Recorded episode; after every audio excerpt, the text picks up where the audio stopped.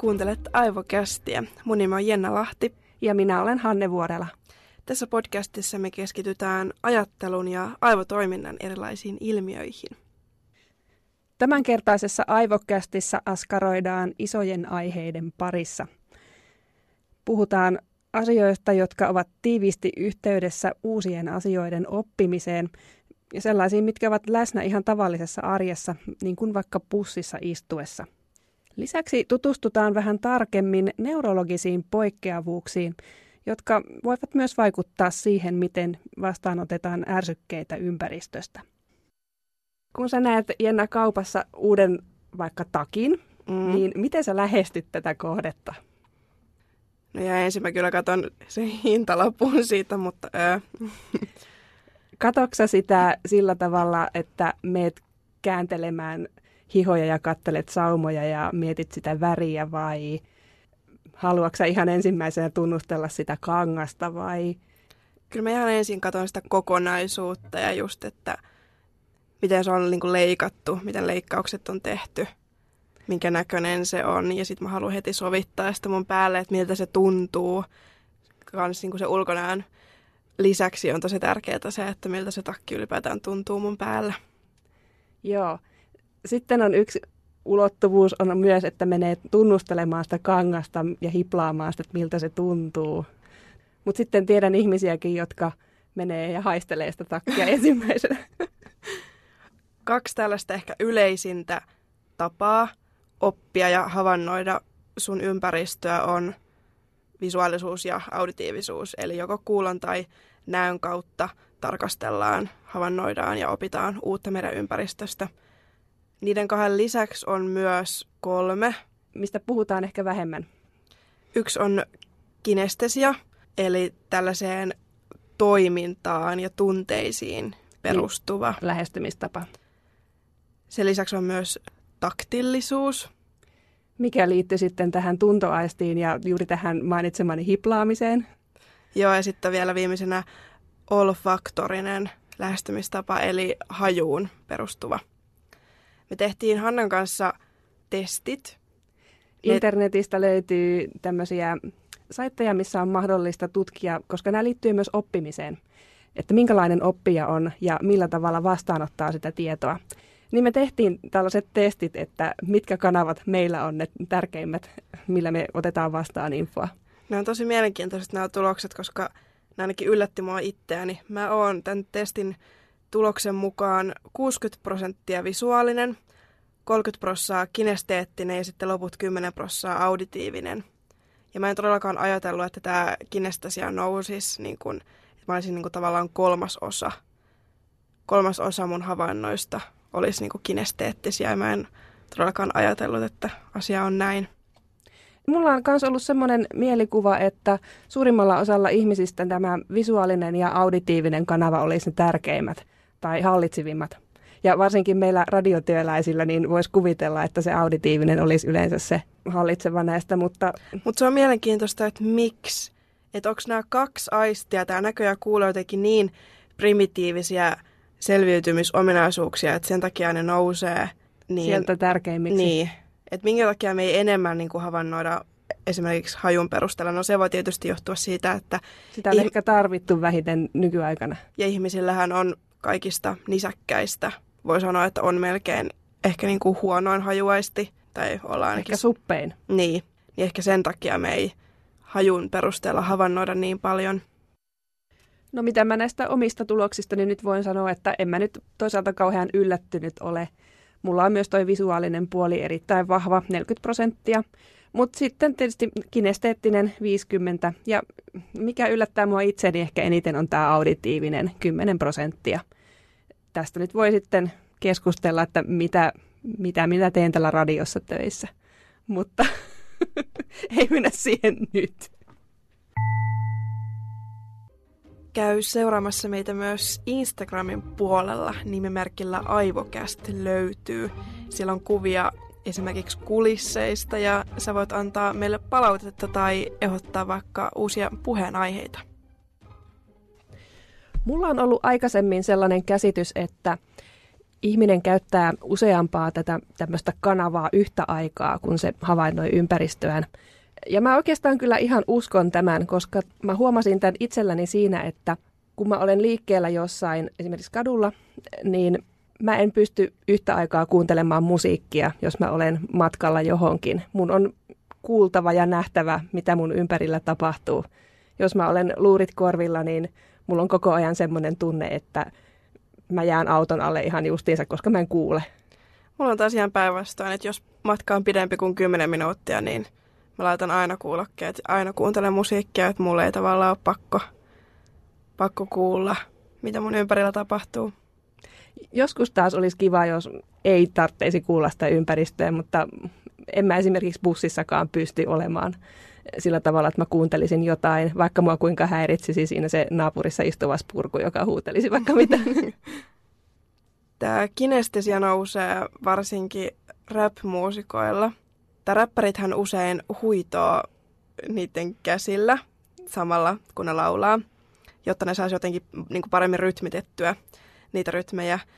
Tai siis tietenkin siinä voi olla sekin puoli, että, että se vaan näyttää kuulimmalta niissä piireissä, vaan ihan varmasti sekin olla, mutta kyllä se jollain tavalla varmasti liittyy siihen kinestesiaan. Niin, tai jotenkin siihen, että sen lihasmuistin avulla muistaa paremmin ne riimit. Mm. mm näin ainakin voisi kuvitella. Ja mulla on yksi esimerkki muutenkin tuosta lihasmuistista. Mä harrastan itse siis teatteria. Ja monet siellä sanoo, että ne oppii vuorosanat paljon paremmin, kun niitä käyttää jossain tietyssä kohtauksessa – ja kun sitä kohtausta käydään konkreettisesti läpi, niin nämä vuorosanat muistuu paljon paremmin mieleen. Monelle yksin kotona opettelu jossain pimeässä nurkassa niin ei toimi yhtään, vaan ne tarvii sen niin kuin, fyysisen tilan ja sen fyysisen niin kuin, tekemisen siihen. Mm, ja liikkeen, että sen muistaa varmaan. Joo, ja vaikka tuossa testissä niin mä olin 30 prossaa kinestesine... Kinesteettinen. Kinesteettinen niin tota, silti mulle ei ole tällaista tarvetta. Että mä pystyn kyllä ihan yksin kotonakin tai mun joku kaverin kanssa kahdesta opetella niitä ulkoa. Mutta tosi monelle on huomannut, että alalla tarvitsevat sitä konkreettista tekemistä, jotta ne sanat muistuisi. Joo, ja sitten nämä kaksi muuta, mistä vähän harvemmin puhutaan, nämä taktillisuus ja olfaktorinen kanava. Mm. Nämä on mielenkiintoisia. Mä en ole kyllä kuullut, että kukaan niitä käyttäisi ainakaan niin pääkanavana.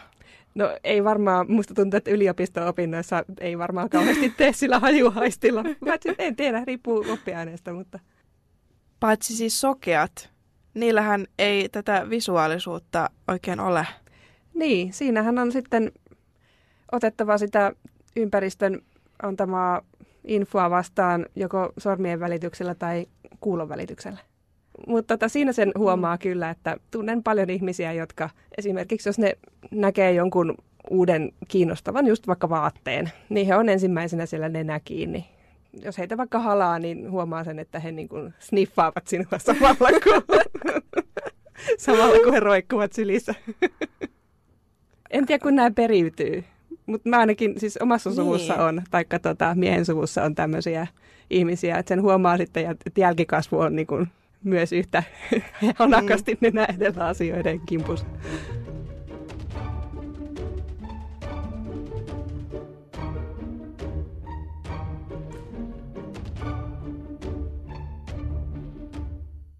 Tällaiset erilaiset neurologiset ominaisuudet voi myös vaikuttaa ympäristön havainnointiin, mutta tällaisiin erilaisiin poikkeavuuksiin liittyy usein paljon ennakkoluuloja – ja puhutaanko nyt muuten poikkeavuuksista vai... Ominaisuuksista. Niin, vai häiriöistä? Tämä sanasto on niin, se on ensinnäkin se on itselle vähän vierasta. Toisekseen se tuntuu semmoiselta todella latautuneelta, että nämä on täynnä tämmöisiä negatiivisia merkityksiä. Niin siksi ehkä näistä käsitteistä on todella vaikea puhua sillä tavalla neutraalisti. Neurologisilla ominaisuuksilla tarkoitetaan siis joko synnynnäistä tai kehityksellistä neurobiologista erilaisuutta, johon kuuluu esimerkiksi autismin kirjon eri häiriöitä, kuten ADD, ADHD, Asperger, nämä nyt on varmaan ne kaikista tutuimmat. mulla ei ole ainakaan ketään lähipiirissä, kellä olisi esimerkiksi jotain niin kuin autismia, joten mullekin nämä on jäänyt vähän mysteeriksi. Mua oikeasti kiinnostaa, kuinka paljon nämä erilaiset poikkeavuudet sitten lopulta rajoittaa ihmisen elämää tai miten niiden kanssa pystyy elämään normaalia arkea. Vai voisiko tällaisista ominaisuuksista olla jopa hyötyä? Nämä erilaiset neurokirjon häiriöt yleensä havaitaan jo lapsena ja silloin just esimerkiksi oppimiseen pystyy saada helpommin tukea ja apua. Mutta on hirveän paljon aikuisia, joilla on myös näitä neurokirjon mm. häiriöitä, mutta näitä ei ole havaittu, koska niiden olemassaolosta ei ole tiedetty mitään silloin, kun nämä on ollut lapsia. Jotkut aikuiset ei edes tiedä, että heillä on joku tällainen häiriö. Että monella aikuisilla nämä neurokirjon häiriöt saattaa sitten löytyä myöhemmin vasta, kun omilla lapsilla on alettu epäillä jonkinlaista tarkkaavaisuushäiriötä tai että olisiko heillä jotain keskittymisen kanssa ongelmia. Mutta vaikka sitten aikuisena tällainen neurokirjon häiriö löytyisikin, niin siihen ei ole helppoa välttämättä saada diagnoosia. Näin on ainakin moni meille kertonut. Mm, ja on sellaisenkin kuullut, että esimerkiksi tytöillä nämä oireet saatetaan helposti sekoittaa masennukseen. Ja jotenkin se tuntuu, että se on paljon helpompaa sanoa, että nyt sä oot vaan vähän masentunut ja sitten sitä lähdetään hoitamaan, kun ajatellaan, että no eihän niin tytöillä ole ADDtä, vaan että ADD ja ADHD on vaan poikien juttu, niin sitä kautta sitä oikeaa diagnoosia ei välttämättä saa. Ja sitten syitä tähän aikuisten alidiagnosointiin voi olla sekin, että jotenkin aikuisten oletetaan, että he pärjää kyllä, että kun on päässyt tähänkin asti. Moni on saattanut päästä todella pitkällekin elämässä ennen kuin on huomannut, että hänellä voi olla joku tämmöinen ominaisuus. Ja sitten ajatellaan vaan, että no eihän sulla mitään hätää ole, kun sulla on loppututkintojakin vaikka kuinka monta. Vaikka siitä saattaa oikeasti olla ollut todella paljon haittaa näistä erilaisista oireista ja ne on tuonut haasteita elämään aika tavalla se voi ulospäin näyttää siltä, että, että sä oot tavallaan liian terve saadakses apua, vaikka eihän se oikeasti olekaan niin. Ja me tosiaan tavattiin Virpi, jolla on tarkkaavaisuushäiriö ADD, eli Attention Deficit Disorder. Ja Virpi on yksi niistä, joilla tämä ADD todettiin tosiaan vasta aikuisiällä. No mä oon itse huomannut sen niin itse löytänyt sen itsestäni, mulla ei ole diagnoosia olemassa ollenkaan. Mulla oli lähipiirissä lapsi, kelle mä oon ollut paljon tukena, ja hänellä lähdettiin tutkimaan tätä asiaa, ja mä olin siellä intensiivisesti mukana, ja hänelle diagnosoitiin ADD. Ja sitten mä luin siihen liittyviä esitteitä ja internetistä tietoa ja muuta, ja tajusin, että näähän osuu niin kuin ihan muhun itseen tosi vahvasti. Siitä on nyt 5-6 vuotta aikaa, ja ja sitten vähän myöhemmin yksi ystäväkin otti puheeksi, että kun hän itse on neurokirjolla, että, että mahtaisikohan mulla, mullakin olla samaa ja keskustellessa sitten siitä täsmentyy vähitellen. No mutta miltä sitten tuntuu huomata, että sussa on jotain erilaista ja onko sitten oma suhtautuminen asiaan muuttunut ajan myötä? Virpillä tämä ADD herätti aika erilaisia tuntemuksia aluksi no aika kahtiajakoiset. Alkuun mä ajattelin, että no, tämä on varmaan vaan sattumaa. Että ehkä mä nyt vaan jotenkin sattumalta on niin kuin samantyyppinen ihminen tai jotain. Että ehkä ne on niin kuin, että, että aika vahvasti semmoinen, että no eihän mulla nyt mitään vammaa tai rajoitetta ole elämässä. Että ei tämä voi olla niin kuin semmoinen niin merkittävä asia. Mutta sitten tota, kyllä se vähitellen alkoi niin kuin hahmottua, että no itse asiassa kun haasteita on elämässä ollut, että ne vois selittyä kaikki tällä. On tavallaan ehkä osannut ottaa sen osaksi omaa identiteettiä sillä tavalla, että tajunnut, että siellä se on osana minua itseä, ei mikään erillinen juttu. Ja sitten tajuta myös sen, että siellä on ne vahvuudetkin tulee sitä kautta myöskin, että se, sen on tavallaan oppinut hyväksymään selittävänä tekijänä tietynlaiselle omalle erilaisuudelle. Miten ADD sitten ilmenee tai näkyy tavallisessa arjessa? ADD ei välttämättä näy ihmisestä mitenkään ulospäin, eikä vaikuta älykkyyteen. No oikeastaan varmaan semmoisena esimerkiksi keskittymistä on tosi vaikea säädellä. Et joskus voi keskittyä tosi pitkäänkin johonkin mielenkiintoiseen asiaan, ja sitten taas jos motivaatiota ei ole, niin voi olla ihan mahdoton pakottaa itseään keskittymään johonkin asiaan. Mulla on semmoista aivot, että siellä on tosiaan koko ajan menossa tusinan verran juttuja, joten ajatukset myös karkailee ja harhailee helposti. Ja sitten tämmöinen on tietysti myös tosi väsyttävää, eli elämän kuormittavuus on ehkä eri tasolla, että samaan aikaan kun yrittää kuunnella jotain ihmistä, niin tulee ihmeteltyä jotain seinässä olevaa halkeamaa ja kuunneltua ilmastontilaitteen hurinaa ja sitten vielä miettiä, että pitikö ostaa maitoa kaupasta ja, ja sitten niin kuin energia menee monenkertaisesti. Sitä keskittymistä voi olla vaikea rajata tai kohdistaa niihin oikeisiin asioihin. Itse huomasin tuossa, kun etsin tietoa tätä jaksoa varten noista eri poikkeavuuksista, niin myös jopa mulla on jonkinlaisia ennakkoluuloja esimerkiksi ADHDsta. Ja tämäkin tuli sille yllätyksenä. Mutta niin tavallaan tämä johtuu just siitä, kun omassa lähipiirissä ei ole ketään, kellä olisi, eikä nämä ole sellaisia asioita, mistä puhutaan. Esimerkiksi no, no mielenterveyshäiriöistä nyt ei muutenkaan vielä puhuta tarpeeksi, mutta kyllä on noussut yhteiskunnalliseen keskusteluunkin masennus ja vaikka paniikkihäiriö. Kyllä niistä tiedetään nykyään paljon enemmän, mutta näistä ei, ei puhuta melkein mitään. Valitettavasti jotenkin tuntuu siltä, että niissäkin ne ennakkoluulot jyllää aika tavalla. Esimerkiksi jos puhut Asperger-ihmisestä, niin varmaan ensimmäinen mielikuva suurimmalla osalla ihmisistä on tämä sademies-elokuvan hahmo. Niin. Ja sitten sitä viljellään pelkästään, että Asperger-ihminen on vain tällainen. Mm, aivan tai esimerkiksi Siltasarjan Saaga Noreen. Mm. Ja mun mielestä on todella erikoista, että myös ammattilaisilta löytyy tällaisia ennakkoluuloja.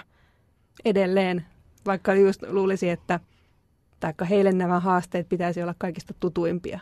Virpi on etenkin kohdannut ennakkoluuloja ammattilaisten suunnalta. No varmaan isoimmat ennakkoluulot, mitä ekana tulee jo, niin on itsellä tosiaan ei ole diagnoosia edes, että, ja on siitä puhunut kyllä eri terveydenhuoltoammattilaisten kanssa, eri ihmisten kanssa, niin on se joku semmoinen käsitys siitä, että no hei, että no mutta sähän on tosi fiksu ja et saa yhtään sen olonen. Ja se on aika yleinenkin oletus sillä tavalla, että no ensinnäkin monet neurokirjon ihmiset on tosi älykkäitä, että se ei ole mikään poissulkeva ominaisuus.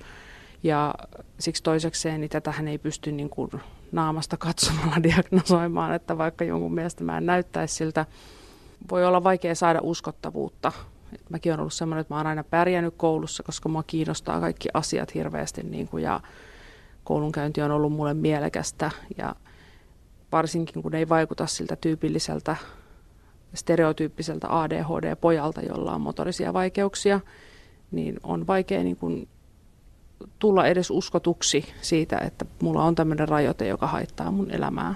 Ja esimerkiksi se, että ei ole päässyt edes tutkimuksiin sitten ADHDn suhteen, niin on, on tietysti perustuu osiksi niihin ennakkoluuloihin myös. Jonkin verran muut ihmiset myöskin sanoivat, että no hei, kaikilla meillähän on haasteita. Että on niin kuin se semmoinen, mikä on ihan totta, kaikilla meillä on, mutta että sitten siitä huomaa, että monien on vaikea ymmärtää, että se ei ole kyse ei ole vaan siitä, että joskus ei huvittaisi, vaan että, että oikeasti, oikeasti saattaa olla hankaloittaa elämää aika paljonkin. Niin kuin Virpi tuossa äsken sanokin, niin monet ennakkoluulot neurokirjon häiriöistä perustuu aikuisten kohdalla just siihen, kun on ajateltu niiden olevan vain lasten ongelma, mutta kun eihän ne piirteet poistu ihmisestä, vaan jää yhtä lailla ne on samoja myös aikuisihällä. Virpi kertoo tästä lisää vähintään oletetaan, että olisi pitänyt lapsena olla sellainen villi, joka ei pysy penkissä ollenkaan. Sitten ehkä voidaan ymmärtää, että se on sulla aikuisenakin. Että, mutta tässä päästään siihen, mikä on, että tämä on aika alidiagnosoitu naisilla, mitä on vaikea tietää, että johtuuko se siitä, että diagnostiset kriteerit on luotu hyvin pitkälti poikien piirteiden perusteella, että onko se sitten siellä selittävänä syynä, että toki voi olla, että naisilla sitä myös esiintyy vähemmän, mutta ne haasteet varsinkin on hyvin erilaisia. Että naisille on myös usein erilaiset niin kuin sosiaaliset odotukset, jonka takia naiset aika usein piilottaa ja niin kuin oppii piilottaa niin kuin sitä oireistoaan ihan eri tavalla.